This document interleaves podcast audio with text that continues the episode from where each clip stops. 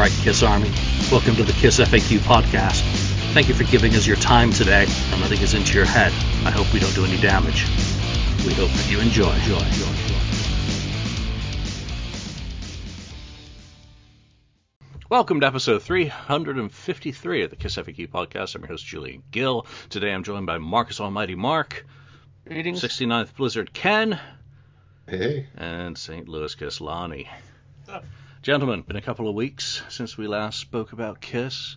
Thank you to everyone who's tuned in to the Velvet the Velvet Recorder, the Re- Velvet Revolver Contraband episode that we put up last week. That was fun to talk about that band. We are still, well, actually, um, we're coming up with some ideas for some uh, fan votes, and Mark's going to be selecting the next album that we talk about on that show. At least I think that's how it ended last episode, right? Yes, it did. Okay, Yep. I'm, I'm halfway there. All right, so uh, check that episode out. What else do we have news wise? Paul Stanley back in the studio with Soul Station. What on earth could he be doing, and how excited are you for that, Mark? Uh, I didn't even know he went back in, so this is first word that I've heard of it. I've been kind of tied up with my own things of late, so I haven't been on too much. But you know, hey, if he's back with Soul Station, I probably won't be that excited about it. But you know, you never know. You never know what he'll come up with. Who knows? Maybe it'll be something that I might like this time. okay, uh, Lonnie.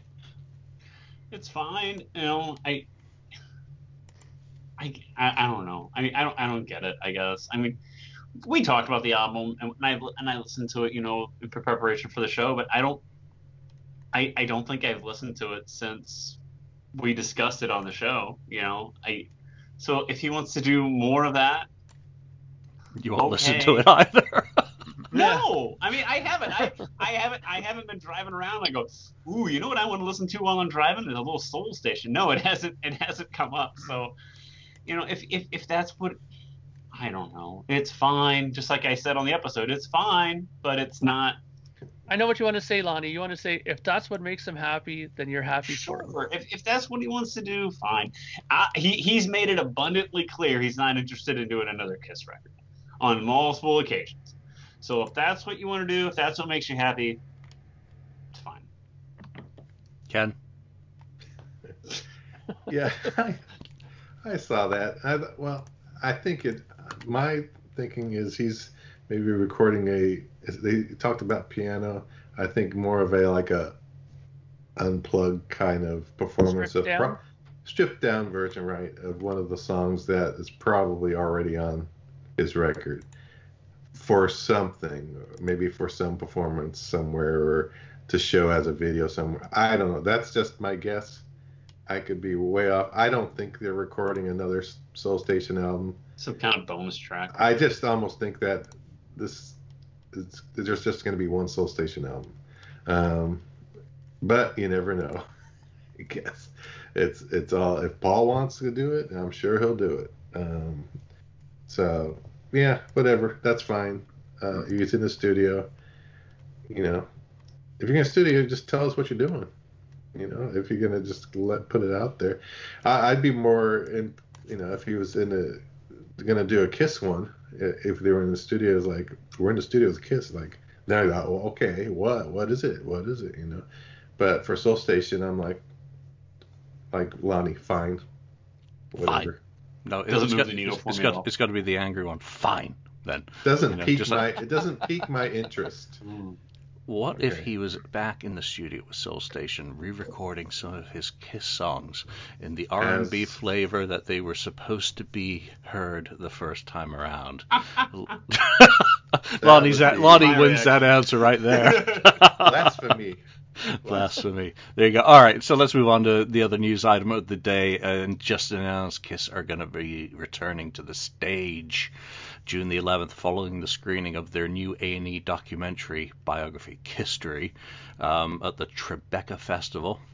They're going to hit the stage. So uh, that's New York, of course.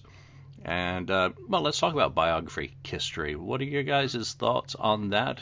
You've seen a little bit of the blurb. There was a fake one going around that had a former um, Kiss manager Doc McGee. That is not what is in the actual press release. If you go over to Universal um, with the the band's manager Doc McGee, producer Bob Ezrin, that plays nicely on the recent photos of uh, Paul and Bob back together again. Um, you know, Mark, start with you. You know, what are your thoughts on this biography and some of the tweets that have been shared? Gene Simmons, of course, uh, making it very clear that some people had been invited and had declined. Mm, well, I mean, I, I'm a, I'm a fan of the A and E biographies. I've seen quite a few of them before.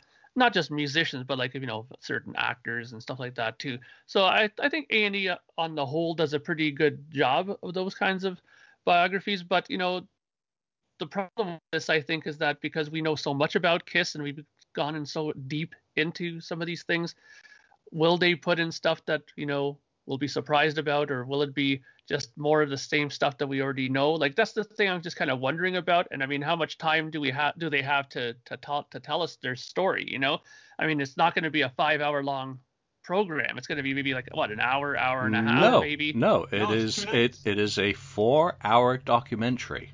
Oh, really? In okay. two parts that is going to air on June the 27th and June the 28th. So four oh. hours, Mark, which uh, in America means probably three hours and an hour of commercials.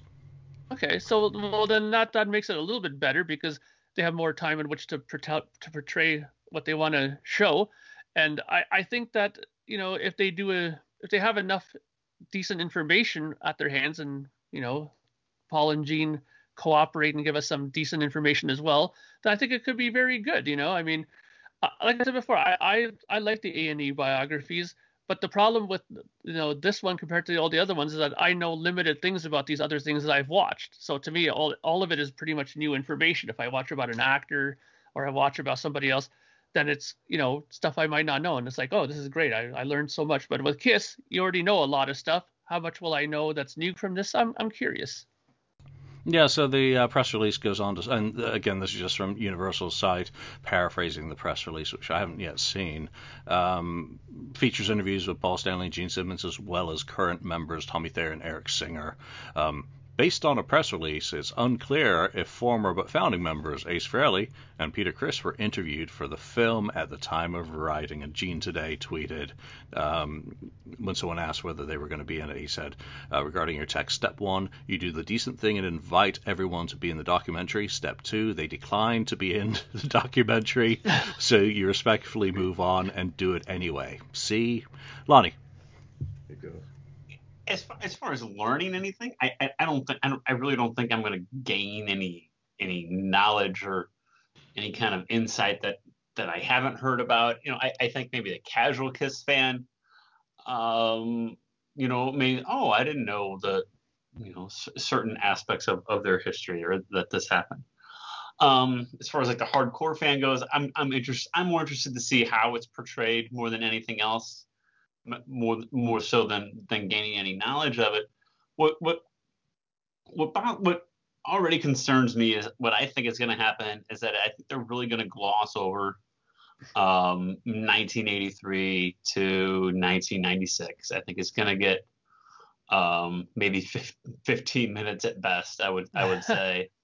uh, remember remember that that VH1 special they did like behind the beyond the makeup or whatever it was like an 01 yeah. and they, they really detailed the history of the band and really just glossed over the 80s and then boom here we are we arrive in 1996 and i have i have a, a strong feeling and suspicion that the same type of um, treatment is going to be placed on the on on the non-makeup era which i think is a shame because you know we, we, we sing the praises of the non-makeup era on this show all the time. I mean, Julian and, and Mark love Asylum. I love Revenge. They're, they're, some of our favorite albums are those non-makeup albums. And Bruce Kulick's era in the band just gets overlooked, and I and I really think that's a shame. And I and I have a, a strong suspicion that the same um, is going to be done again. And then my my other reservation too is just how Ace and Peter are going to be portrayed.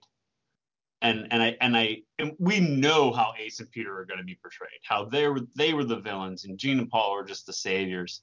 And it's the same it, it's a tired story at this point because we've we've seen that portrayal over and over and over again. Hmm. Um, and and and I think that they're that that's just that's that's the version of the story we're gonna get thrown at at not only us but at the casual Kiss fan and at, and at the general public who just happens to see that it's on TV. But you know what? The thing that's going to really bother me about that, if they gloss over the 80s thing, is that they're going to skip over Eric Carr, which I think is an important part of the Kiss too, history. yeah. You know, But And he's got he's them- got a competing documentary coming out that's been announced Right. and being worked on. So they may feel that oh we can save our screen time for more important matters since he's going to get you know all of that on his own some you know later on. really. I still think it's just gonna be glossed over. which is- Well which yeah is- okay yeah it, it It's is. just so, but it's but it doesn't change the fact that it's a shame it's gonna get glossed over. Yeah. Yeah, no, I will be angry if they call Peter and Ace drug addicts, you know, and and Yeah. continue to harp on about things that they haven't done in many years. I think I would like to hear Paul Stanley and Gene say something to the effect of Ace had become a problem in such and such, and we're really proud that he's still alive and with us, and he's, you know, fighting his demons. I would love for them to say something positive, you know, and and not to say just to bring it up flippantly again as they always seem to, unfortunately.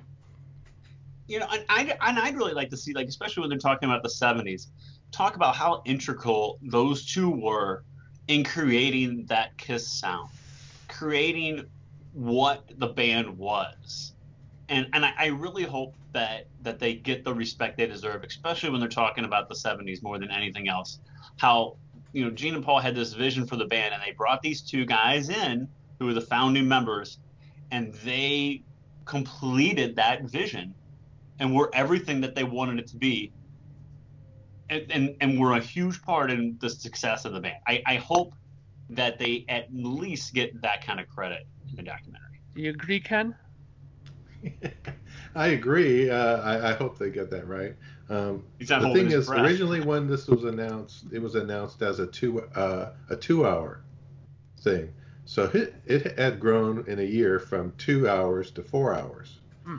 uh, which is interesting. So maybe, you know, uh, that leaves me hopeful that they won't totally gloss over the 80s um, and kind of go through the Vinnie Vincent, you know, that stuff that happened with him, Mark St. John, Bruce Kulick, the, the, the shuffling of guitarists, uh, and then the chasing of trends and stuff like that. Um, I, I think, yeah, it'll be, the 80s will be less than the 70s. Uh, um, I'm, I'm wondering how much, much they're going to put into what happens between uh, 2000, say, four or whatever, and now. How much are they going to really put in there? I would think it wouldn't be a whole lot, except for about the you know the couple albums and their you know end of the road. I'm sure they're going to focus on that, obviously. Yeah. Um, but uh, yeah, I, I I'm hopeful that they. Well, maybe maybe Eric goes missing again, and they decide to do a show in Australia. Yeah. There you go. Yeah, yeah. oh my God. Yeah, that one. Yeah. So I, I'm hopeful. You know, like we all are, hopeful that we get some things we don't know, which is probably not likely. Uh, and but I guess like you know, film footage uh, that we haven't seen. That that stuff would That's be my very biggest hope. Like, Ken. Is like, oh, I've never seen that before, you know, Yeah. stuff like that. Um, behind the scenes kind of stuff like that. I just don't want it to be the, you know, Paul and Gene show and it's just all their stories from their books. I know they originally said that the writers or whoever producers were pulling from all four books. So maybe they'll have Gene saving, you know, drowning uh, Ace or whatever, um, and stuff like that. I. I, it would be interesting, you know, that, that they'd mention anything like that too. So we'll see. Yeah. Yeah, so it's, Yeah, it's being produced by Leslie Greif, or Greff. Um, I butchered that. Uh, who did produce uh, Family Jewels? So it, I think there's a certain amount of familiarity in there. Directed by DJ Viola. You know, I'm hopeful. That we're gonna get some eye candy in there. You know, I'm concerned that you know obviously people like Stephen Coronel are persona non grata really now. I'm not even sure if he if he's out of jail whether he's allowed to use technology um, to get that story. Marty Cohen can tell the story as well since he was there, but uh, you know what's the relationship like for for the formation? I mean, I've been writing something uh, for a project um, about that era, and it would be so great to see that era put together properly about Paul and his aura, and you know coming together with Gene, and maybe that that'll be something that can be better portrayed in the biopic that's also being talked about at the, the same time. That that one's been picked up. Uh, is that for Netflix, I think, or Amazon Prime? Netflix. It was Netflix. Yeah. yeah. Can't remember which, but you know, one of the big to- topics around that is Motley Crue when they did the Dirt recorded new songs. Should Kiss Yeah. make a point to either dust off some old demos, tart them up, you know, slap a fresh coat of paint on, you know, take a Paul vocal from 19 well, didn't they do that before? They just can't leave Paul vocals alone. And you start thinking about you wanted the best in 97. Um I think there are ways that they could do it, but there should be new music in some form on both Yes. of these, whether in the documentary as incidental background music.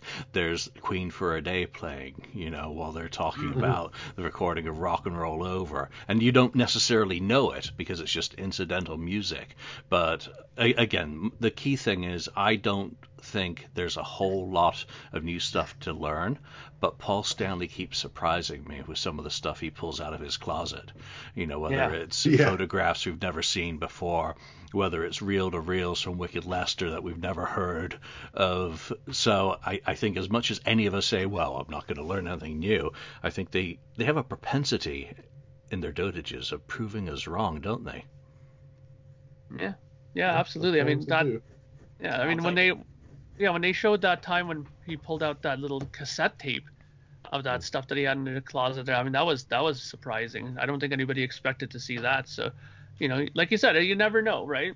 I mean, and just my last comment about this whole bio thing, uh, the A and E thing is that, you know, it's going to be mainly though made to look, to Paul and Gene look great. You know what I mean? That's, and it's going to be also, of course, used to help promote the ending of this whole end of the road tour. It's going to, I have a feeling a great deal of that will be focused on that as well, because you know they're going to be wanting to promote this tour again to get it back up and rolling. So I have a feeling that's going to be big on that as well.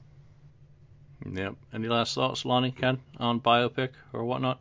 Do you, do you want them to be re-recording some Madonna hits? surprise me with something. Surprise me, surprise me with with, with some footage. I, I, I'm with you. I, I would love to see some some kind of, of live footage or something that just to shock the hell out of us that we'd never seen before. Um, or you know, I, as far as far as recording music for it, I I would love to see it. I don't, I don't see it happening, but but as far as the documentary goes, you know, sh- sh- show me some footage, some some rare stuff, some early stuff that we had never seen before. That would just like blow the the casual fan watching isn't gonna know. Okay, well there's there's some footage of them from from the 70s. Okay, that's cool, but like the hardcore fan watching it would just like fall off their couch watching it. Mhm. You know, that not that that would that'd be something. Yeah, and if they have Bob Ezrin back in the picture, it'd be really cool if they could be doing something similar to, you know, what happened during Odyssey era, um, you know, of playing demos and having Gene and Paul comment on them. You know, oh, I remember that one. You know, like was happening, you know, during that interview Yeah. would be very cool um, to kind of have that kind of dynamic going. You know, playing some of these songs. Hey, Gene, you remember this? You know, from the Magna Graphic 1975 demos that was atrocious. Um, you know, playing it.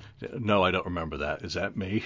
you know, Bob Ezrin, and then you know coming in and saying, yeah, I reviewed all that crap. We managed to t- get one song out of that. You know, just those sorts of things would be very interesting to have the audio cues of what Bob or a producer, it could be Eddie Kramer for that matter. He's he's still around. You know, listening to a demo and talking about that. I'd love to see, and, and maybe it's been done, and I, I just can't remember it. You know, play Eddie Kramer some of the '73 demo. You know, and have him talking about that again. Um, you know, that sort of shit Yeah. would really make me giggle. That's all I care about at this point. I don't I don't need to hear them narrating their books or the stories that we've heard before. I'd love to see them doing a little bit more of a documentary that actually talks about the music. You know, Mm. and and that's where it, you know if Peter and Ace have decided not to be involved, you can't break down those guitar parts. You know, what were you thinking? You know, when you played that, ah, it was just the first, you know, curly, you know, uh, or Peter, you know, you're playing a triplet, you know, and you're doing this, and maybe he can't express it, but he could say um, what he was trying to do or where it was coming from. Was it Yeah. Beatles? Was it Krupa? You know, was it something else? That kind of stuff would really That'd be awesome. be much more interesting than a narrative of the popular agenda. Sorry, I'm monologuing. Let's get into some of the other topics today. We didn't Yeah. really plan out this show uh, very uh, succinctly, so it's just some random topics, some of which have been on the board, one of which was on the board, but it was also a three sides episode recently, which uh, didn't know until after the fact. But you know what? Hey, go watch the three sides episode on it as well, and you'll probably. I didn't see how long their their show was, so maybe it's two hours of uh, what we'll cover in ten minutes. So Ken, you started out with a really Yeah. good one, and it was 45 years ago, 1976. Was it Kiss's best year with Destroyer and Rock and Roll Over, plus the whole package of costumes, energy, and stage shows? Lonnie, I'll start with you on Ken's topic. You know, I, I I think you can make a strong argument for that for sure. I mean, two of their better two of their better albums. You know, some people's favorite albums. Some people might label those albums their their top two albums. A, a lot of old school Kiss fans would label those two albums their their favorite albums, their entry point in the Kiss. Um, stage show with, with the with the Destroyer tour, those, those iconic costumes from Destroyer and Rock and Roll Over. You could definitely make that argument that it that was Kiss at their peak, and before crack started to show, you know, late Love Gun maybe. I don't even know if cracks really were starting to show. I think they were still clicking on all cylinders during Love Gun and Alive too. But I I I, I think it I think it's it's a one and a one A actually if you're gonna if you're gonna consider 76 or 77 as, as their best years with Mm. Love Gun and Alive 2. The stage show's even bigger for Love Gun and Alive 2.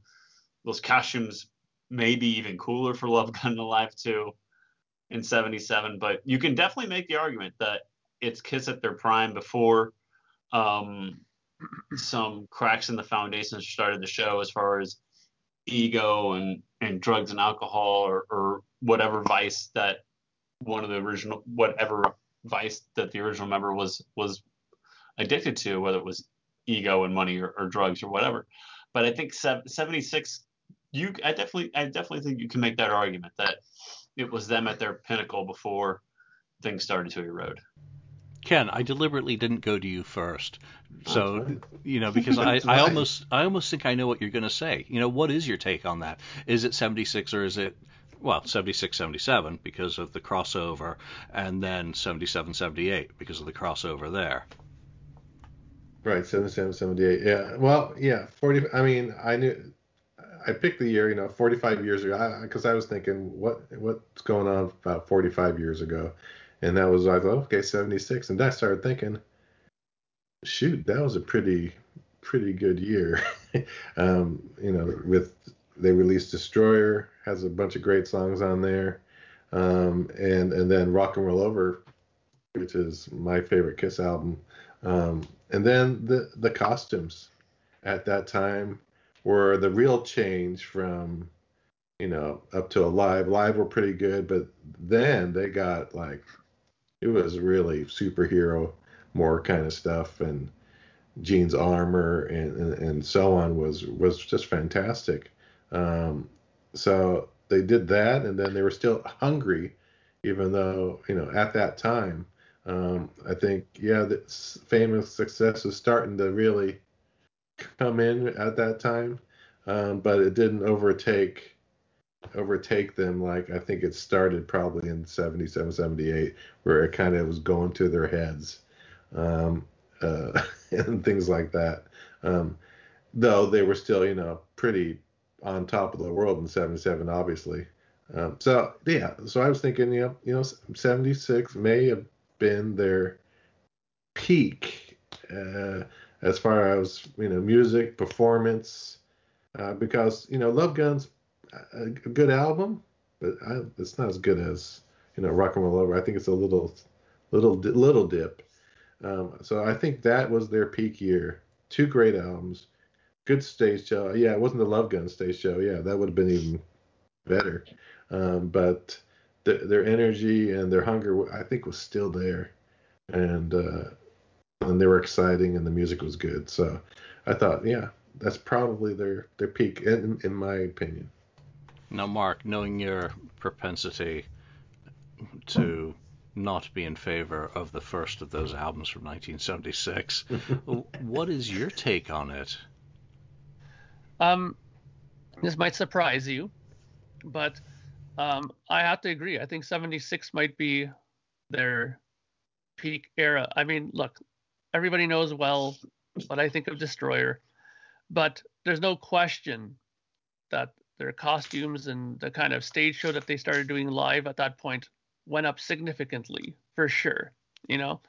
And I also think that Rock and Roll Over, which is my favorite uh, album as well of, from the Kiss catalog, I definitely think that at that point they were really gelled well at that point.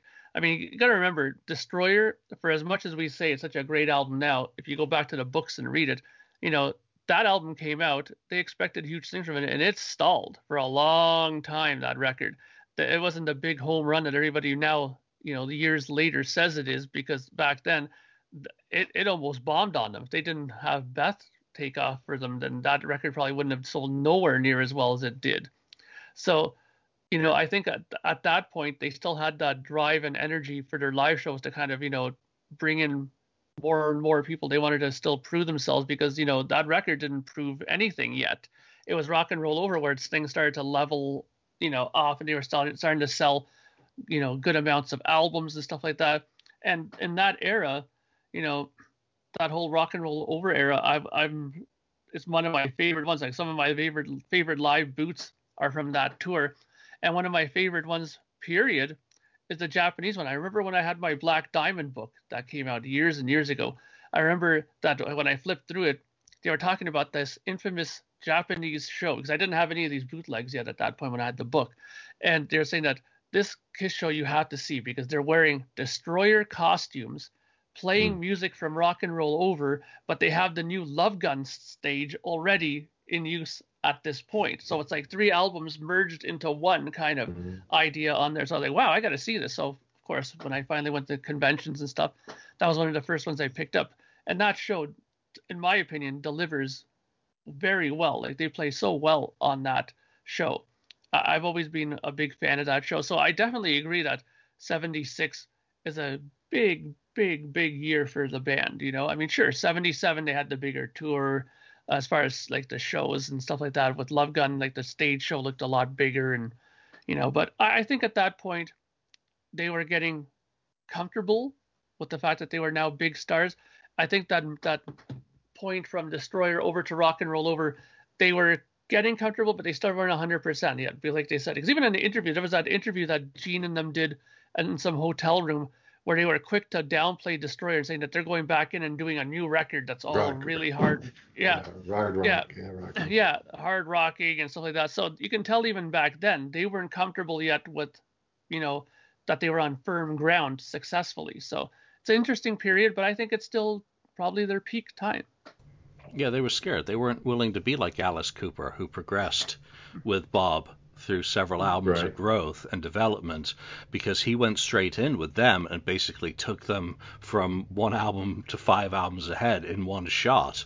So he yeah. he had he had already done that with Alice and he already knew what he wanted to do with the band. So I think it is 76 without a doubt.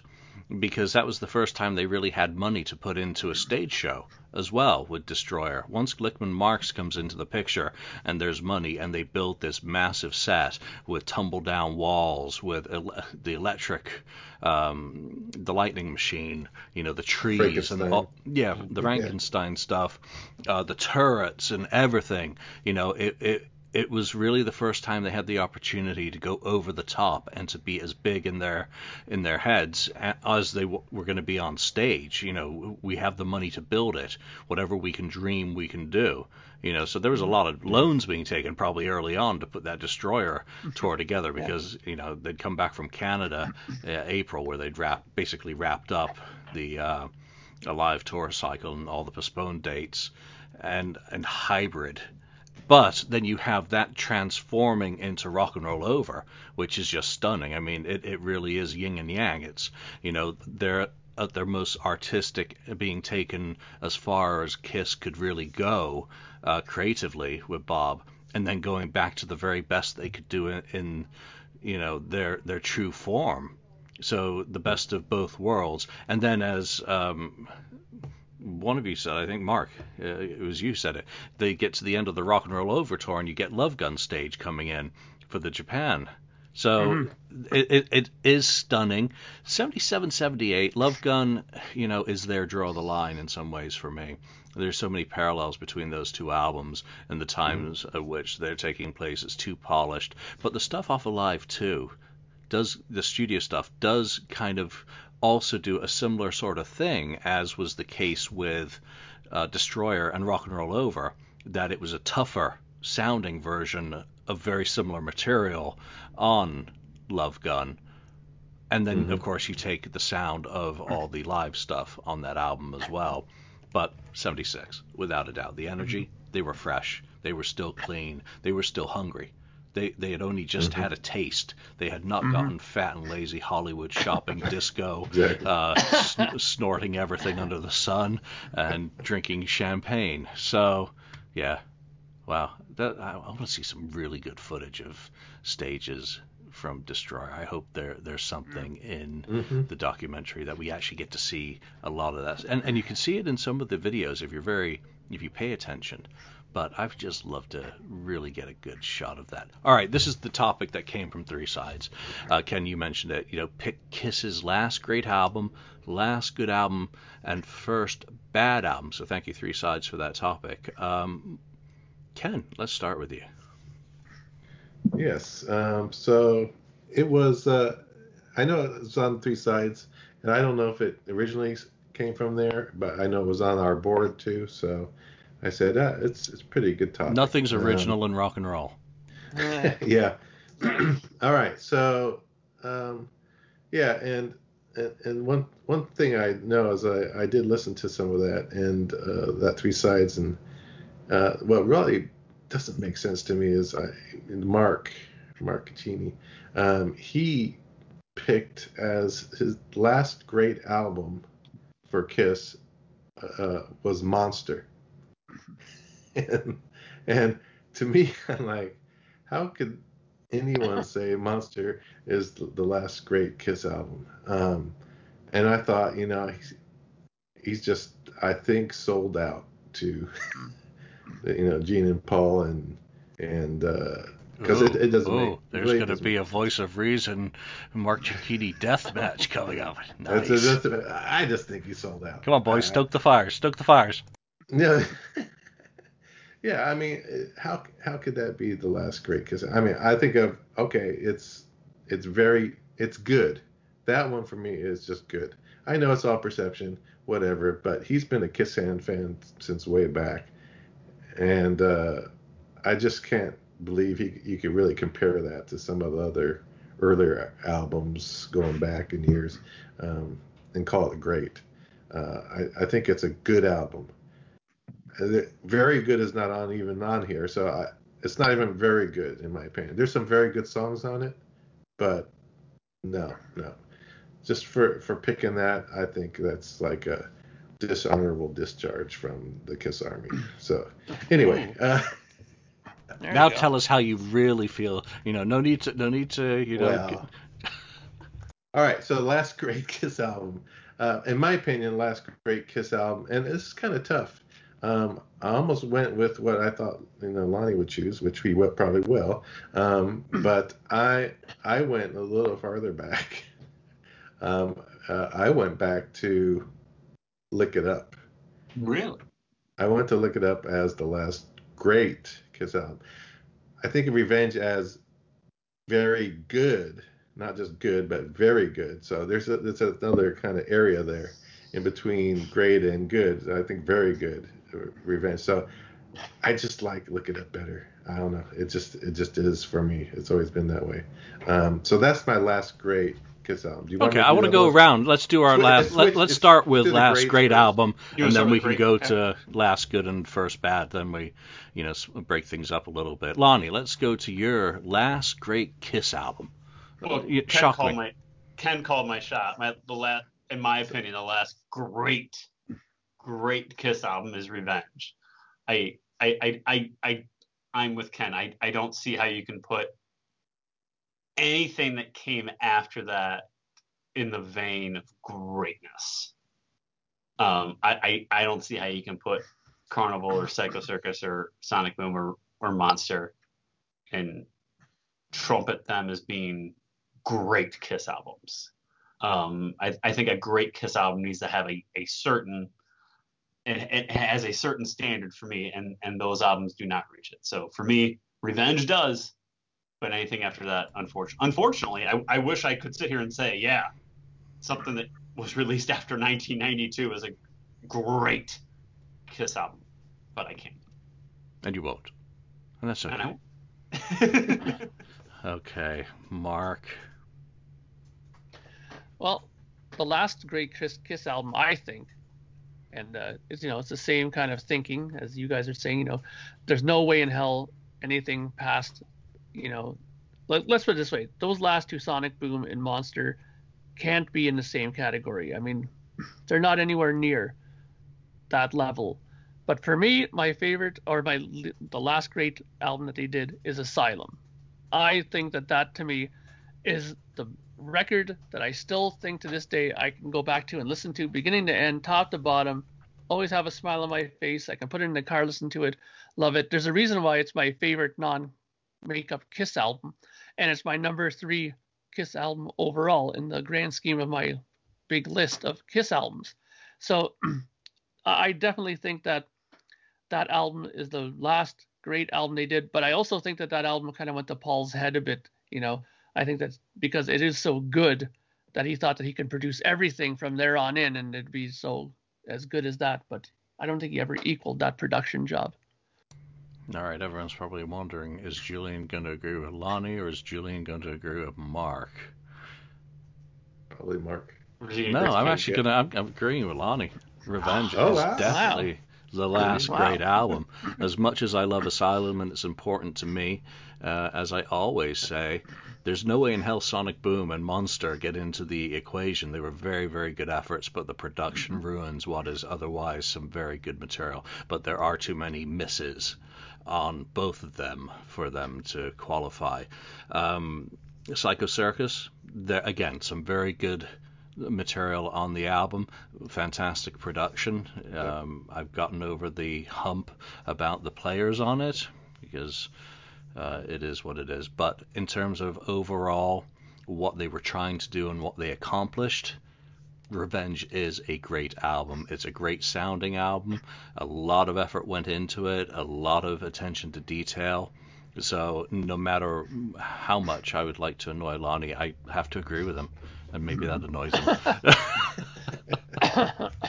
All right, Lonnie, you, you you win that round, getting two votes for Revenge. There we go.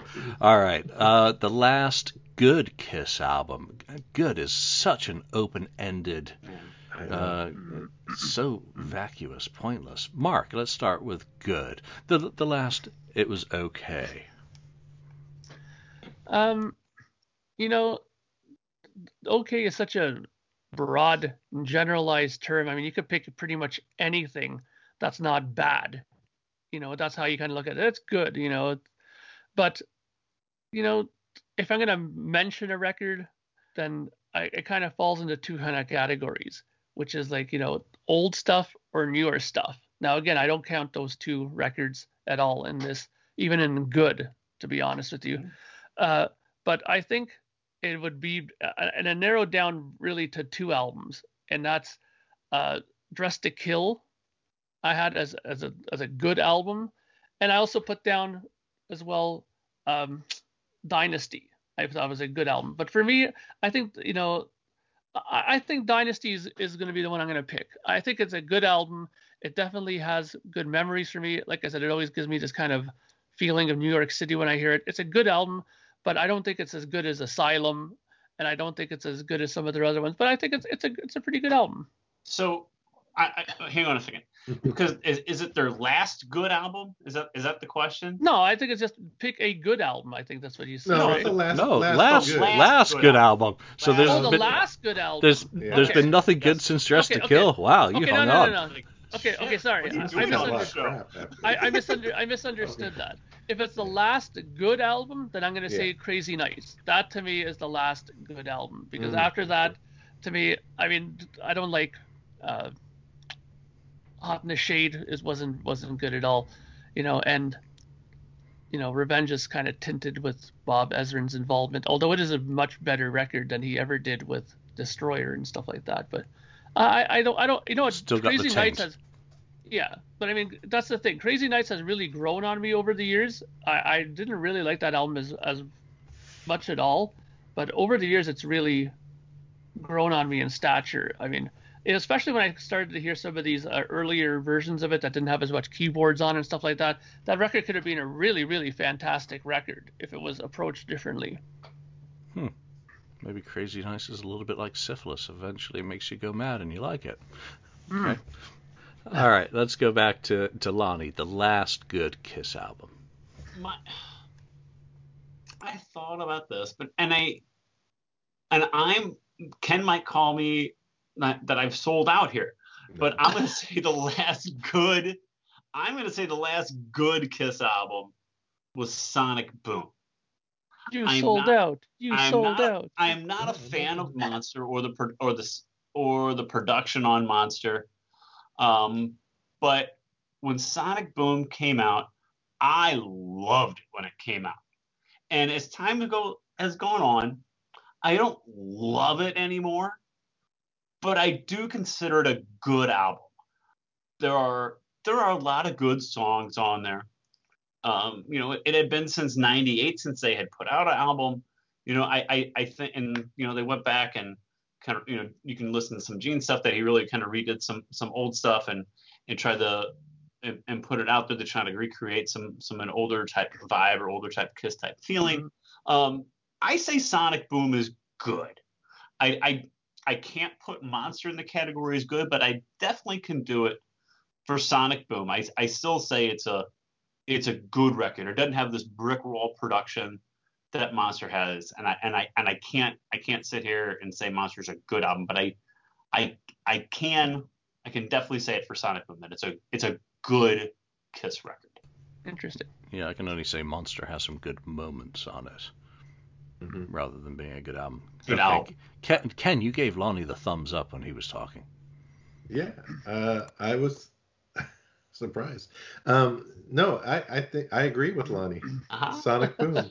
Uh, wow, Lonnie's on fire today. He's got two matches today. Um, so Sonic Boom, yeah. Um, I think it is their last, you know, yeah, good.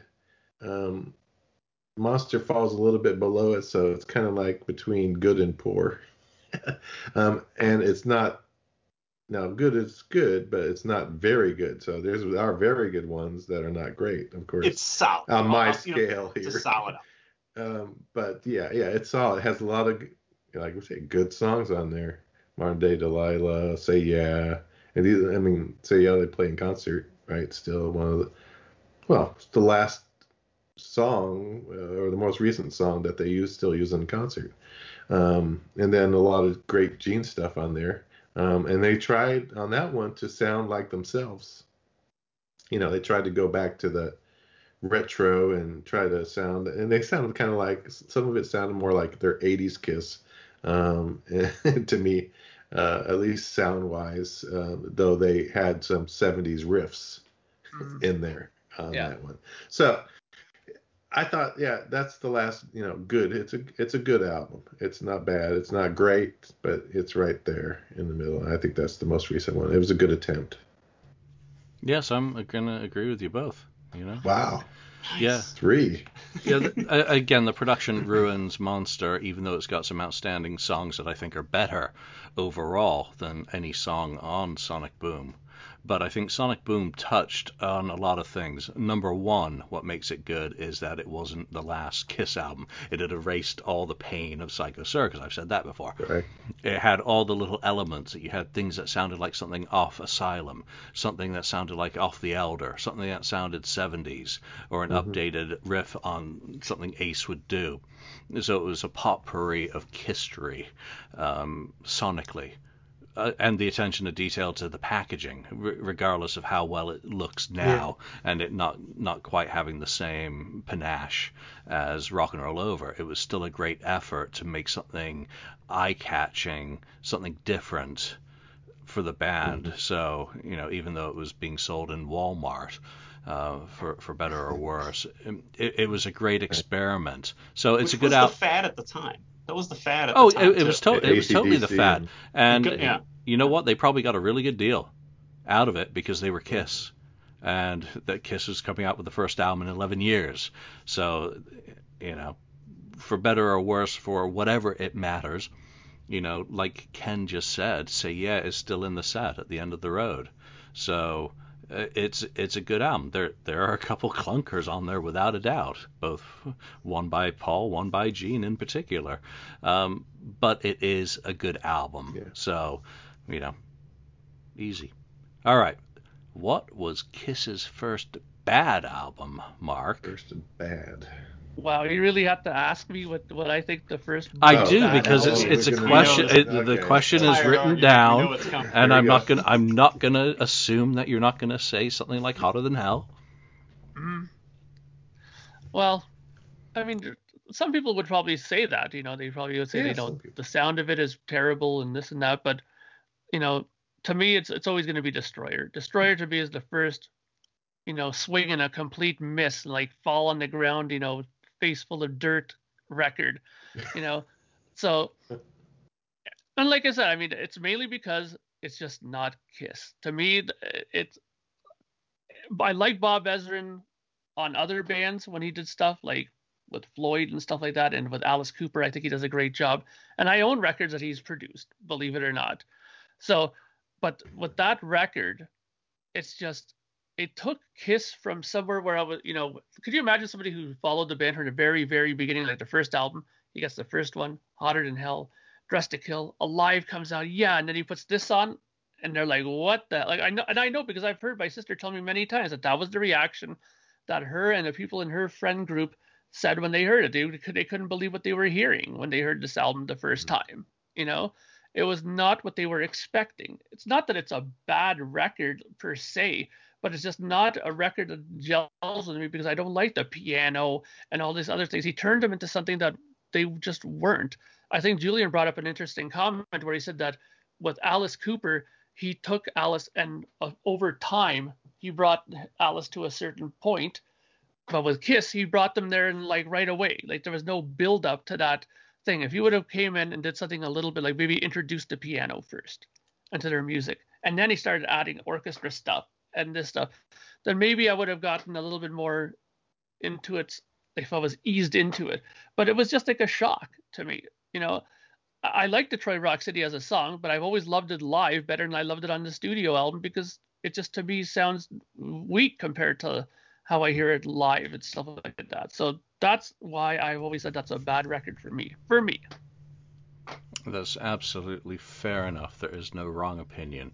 Um, I'm going to say their first bad album was Love Gun because they w- they went from getting it all right with Eddie on uh, Rock and Roll Over, and then they polished off everything that they had captured and put on some substandard material as well um, on Love Gun. So strictly for technicalities and technical reasons, even though it's got some incredible songs. Obviously, Love Gun, obviously Christine 16, obviously I Stole Your Love, obviously, oh yeah, Shock Me. Just mm. polishing off everything that you had just managed to capture so perfectly. Shame on you. Lonnie. Julian makes a good argument for Love Gun. I, I hadn't thought about it that way, but that you know you can- you can name off some some great songs on there, but you know, and just like and just like Mike Mike Mark said, you know, there's there's great songs on Destroyer, you know, but Mark has his reasons why why he doesn't care for the album. But I couldn't pick one of the original six studio albums as being the first bad Kiss album because I hold those first six studio albums in such high regard and I, I couldn't do it. So for me, the first, and, it, and it, it's hard to say what's your first bad Kiss album because I like every Kiss album to a certain degree. You know, they, you know, they, they morphed over time and changed their, their their sound and changed their approach, and and I and I and I love them all in in different ways. Um, you know, and and I listen to them some more frequently than others. But for me, the going in chronological order, the first bad Kiss album, I'm gonna go with Unmasked. Hmm. Um, I I can't say Dynasty because there's a lot of good stuff on Dynasty, but Unmasked is the album that I go in chronological order for me. Just really is the first one that really falls short of the mark. Um, where yeah, they were there were people call Dynasty the disco kiss album, and, and it's not. We've we've we've talked about that extensively over the years on this show, but for me, they they just went too poppy on Unmasked. While there's some great material on Unmasked, we've talked about this too.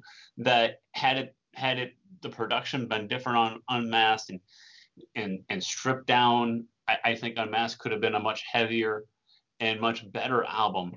But for me, Unmasked is just it's just too poppy, and I I really got to be in a mood to listen Yeah. to that album from start to finish. Now I may have a Kiss playlist on with some random stuff from all the eras of the band, and an Unmasked song, song comes on, and I'm fine with it, and I can listen to it. I don't I don't just immediately hit skip, but I really have to be in a mood just to, to drop the needle on Unmasked and listen to that from start to finish. Um, I, I I don't I don't know the last time I really I really did.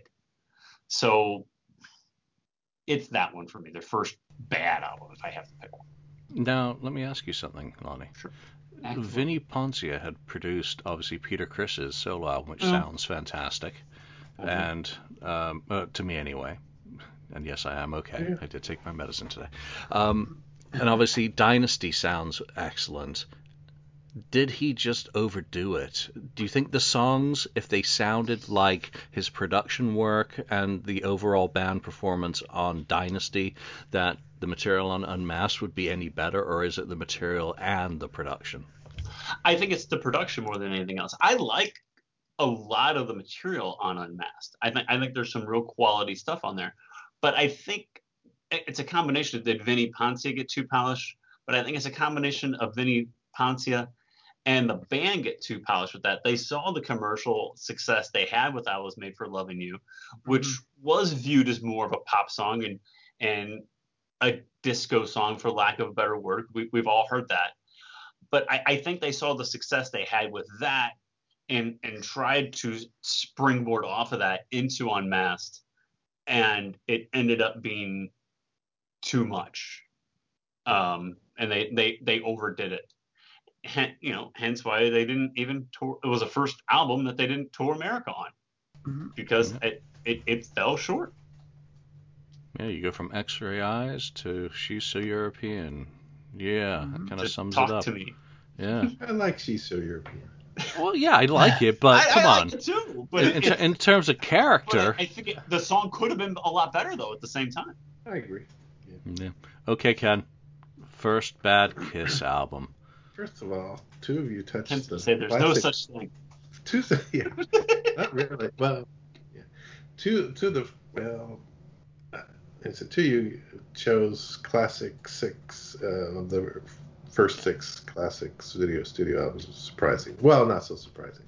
Um, and most of it seems to be around the three so far is about production.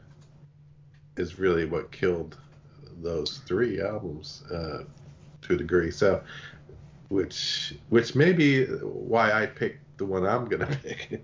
um, is I'm going, but I'm going past those, past every one of yours, and I'm going all the way to Hot in the Shade. Ah. Hmm. I What think a- that's what the a real cop-out. first bad. that was a good. Come on, Sold Uh, out again. wait a minute. Love Gun is out. Love Gun is bad. First bad. I mean, it's it's good. It's still a.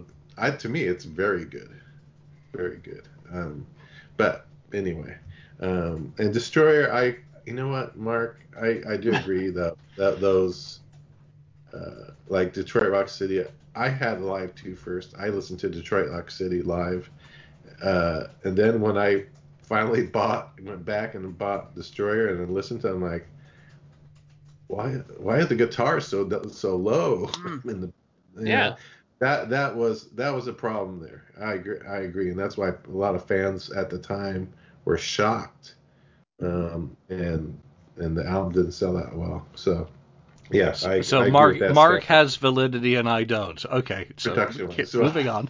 yeah, yeah. moving on anyway so yeah so hot in the shade there's another production kind of thing there you know we, we're talking more demo kind of form stuff. Uh too many songs it, it- we've talked about it. It could have improved it by consolidating down to a shorter shorter album and and a very good production you know. Some of the songs that are on there are pretty good but it's to me it's the first real you know i guess I, we can call it bad album i guess. It's of poor poor album i'll call it. Um yeah it's a misstep one of the or kiss step or what do you want to call it. Um, so yeah that's that's my pick for that one. Um, I, I just think it's some of the songwriting is not too good on there. There's some definitely throw throwaways on there. Yeah, it was demos. They just tried to take the cheap way out of things and and uh, throw another album out there. So it was not a good deci- you know decision to do that. But that's Okay. the one I picked. Let me explain myself because for me Okay. it would have been Crazy Nights because I if I go from when I enter the picture, the first Bad Kiss album was the first New Kiss Right. album for me, you know. So that that's why I thought Uh, back I- and I said, what was a similar situation for the band going from a, an album that sounded like Asylum to one that sounded like Crazy Nights, and that has always been an analogy for me between Rock and Roll Over and Love Gun. You know, regardless of there are some damn fine songs on Crazy Nights as well, um, Yeah. but just the sonics of it. Love Gun has then she kissed me on it. I mean, for God's sakes, True. you know, it, Yeah. yeah, you've got Which shock doesn't make me. it a bad album because it has then she kissed You've Me. got shock me, but you've got then she kissed me. Almost human. True. It's just a lazy rewrite of God of Thunder. I mean, it's cliched. It's like um, Friday the Thirteenth Part Human. Nine. You know, That's a great song. it's the Why Fonz. hate Friday the Thirteenth Part Nine? It's the Fonz jumping the what's shark. funny. What's funny is no one had even t- talked about or touched the Elder, and it was- you know it's just maybe Because fun- it's not a fine. bad Kiss album. A lot of people would say, a lot of people, yeah, it's not, A lot of people would say the it's just a bad Kiss album. Not, it's Okay, a yeah, they great would. album, but not a, but it was artistic that. and it was different. I I love that It's unique. and that's why I I wouldn't have ever picked it. You know, I I do love that. it's an A for Elder. effort. Sometimes you try really hard and you just get the gold star. It star. was just the musical direction they went was a bad choice. Oh, that's Um, also you're asking what the first one is for you, right? True. So- So that was your second one, probably. Then. Yeah, most likely it would have been. Yeah. Okay, another Bob Ezrin produced album. Yeah, just, just think of the people who were fans in Yeah, 73, 74, and going through that. And, you know, they go through Destroyer, they get assaulted by the solo albums, they get to Unmasked, and if they survive that, then they got elderfied. You know. Now, I, I have one question for you guys. If we have enough time to just have, have one more little topic to yes, discuss. let, Mark, only absolutely. Since I do all the talking. Oh, what is it? Okay, so I'm very, very curious to get your guys' opinion on this because I, I have mine on this topic, and I was surprised by my reaction to it because of late I was not impressed with many things that Kiss have done. Okay, but I was really surprised with this, and I'm curious about your guys' reaction. So as you guys know, we're going to be receiving those soundboard recordings soon, the Tokyo 2001, and they released the first song off it that they put on live stream, which is the "You Were I Was Made for Loving You." And I listened to it when it when some one of my friends posted me said, "Hey, it's on here, check it out." So I went and listened to it. I was pleasantly surprised. I really like it. I I think that it's raw enough and believable enough of a performance that I really liked it. You know, sure, it's not perfect. If you listen to it on headphones, you can, you know how Ace used to always say, I hate playing that song because it hurts my wrist because of that little, little, little, little riff, right? and you can hear it when you listen to it on headphones. He's going like, he's not playing it perfectly at all because of that. He and I know he hates playing that, right? But it doesn't bother me and and when I'm listening to Gene's basses thundering, it's loud on there, just like in a Kiss concert. He's really present in the mix, you know. And Eric Singer, fantastic drumming, you know, great drums. And people are saying, oh, you know, the vocals are a little far back, but you know what? In Kiss concerts, the vocals are not always blasting up in front on, you know, on the live performance. It's sometimes settled back a bit in the mix. The, overall, I think it's really good. And if the whole album sounds like this, then man, I, am happy that I took a chance and said, you know what, I'm gonna I'm gonna buy this, and I, and I did. I bought the the colored one or the whatever it is there. Yeah. yeah. And uh, so I'm happy that I did because if this is the result of what I'm going to be hearing for everything, like that sort of a mix, that kind of feel, that real soundboardy kind of, you know, recording, then I am a happy camper for once, and Kiss has made me happy. Oh, Lonnie, what's your what's your take? Um, I am too. I I listened to the I was made for loving you song on, on Spotify. Um, I was cleaning up my garage Saturday, and I was like, oh, I want to. I, I knew that was out there. Like, I want to listen to that. And I had it on. I'm just like, I was like, that's really good. Mm-hmm. And and Paul, Paul's uh, again, the vocals are, are aren't aren't as dominant, but Paul's singing his ass off on that song. Mm-hmm. And I love it. I love his vocals on that song. He sounds so good. Um so I'm I'm excited. I I was I, I felt like a like a 13 year old Kiss fan listening to that. Like I I can't wait to hear the rest of it. I I was really excited and was you know I I I knew I was I mean I was excited about this release. Like oh they're finally doing something that we've talked about on this show forever. You know, release some of this stuff, put some of this stuff out there, and they're finally doing it. And then I got a sample of it. I'm like, this is what I'm talking about. This is mm-hmm. exactly exactly what I've wanted for a long time. And you know, I, I hope the Kiss Army um, eats this up because I, I want more of stuff in this vein. I want more of these. You know, we talked about this is a 20. They said, well, they're doing this because it's the 20th anniversary of Kiss playing Tokyo on the farewell tour. Well, give me something from Japan 45 years ago, like we just talked about, in the same vein. Yeah. How cool would that be? Yep. No, I agree. I was thrilled when I heard it. I was like, this sounds good. This sounds so much better than Alive 4, you know, Millennium Concert mm. or The Last Kiss. Uh, oh my goodness, it sounds good. It's vibrant. It's just tweaked in the right way to be to sound bombastic. So I, I, agree with you both. If the rest of it sounds as good as that, I'm going to be a happy camper. I got to remember to order the CD. I'm not buying the cow pat looking clear vinyl that looks like it's got a cat sphincter on it. No, because um, even as a trip, even family a, show. Even as a, even as a triple record, mine would arrive with a seam split.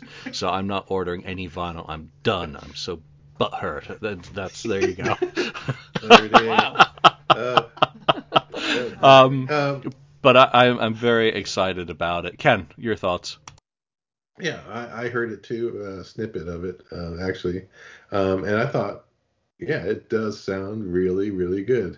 And I was made for loving you live is not one of my favorite songs live, um, but it sounded real good. And so yeah, I expect the rest to sound that good. Uh, did I hear that? Um, who produced it? Tom? Did Tommy Thayer? Is he producing that uh, this album? Or I don't know why I think he is. Uh, who, Maybe who's- executive producer, maybe. Maybe, yeah, maybe it's that.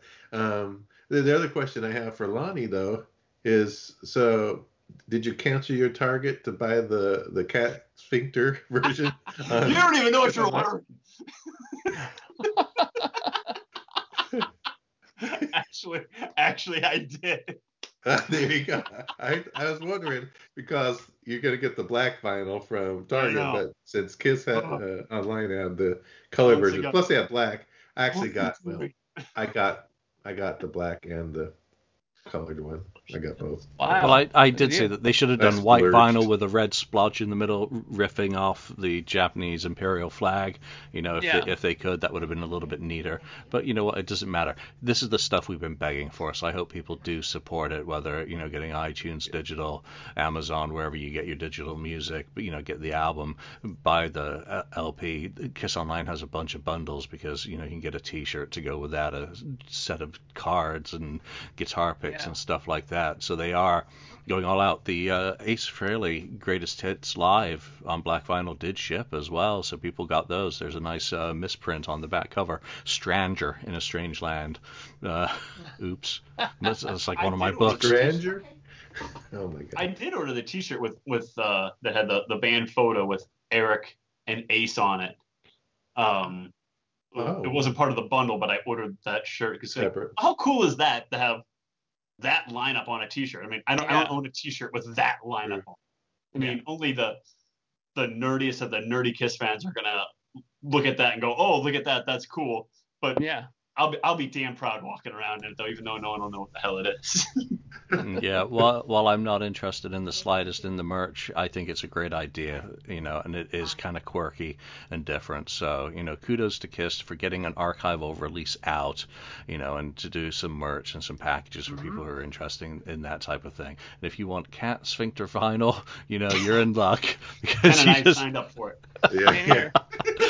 All right, Mark, that was a great topic to end on. Thank you. All right, that's it for this week. You know, who knows what we'll do for the show next week? Uh, Mark is busy thinking about the next Look It's Rock and Roll episode and album, so hopefully he will have made his choice so we can start listening to it.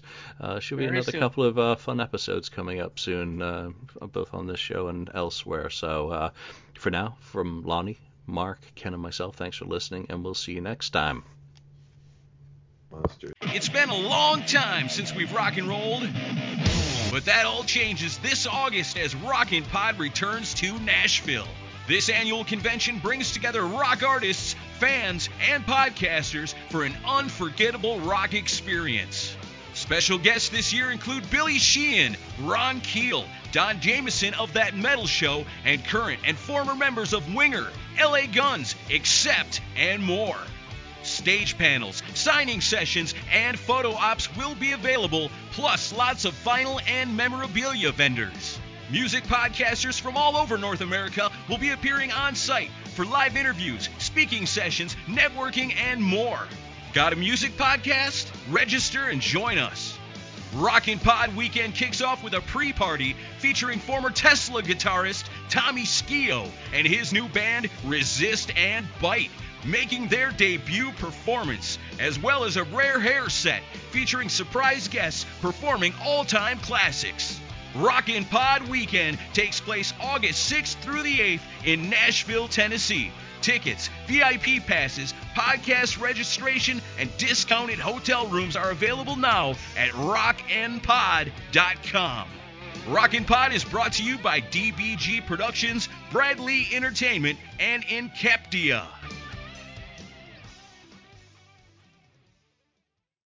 Thank you for spending time listening to the Kiss FAQ podcast today. All sales are final, there are no refunds. If you'd like, look us up on Facebook or come over to the Kiss FAQ message board and discuss the topic we've broadcast today. Don't forget to rate us on iTunes, Spreaker, or wherever you've listened to the show. We hope you'll join us again.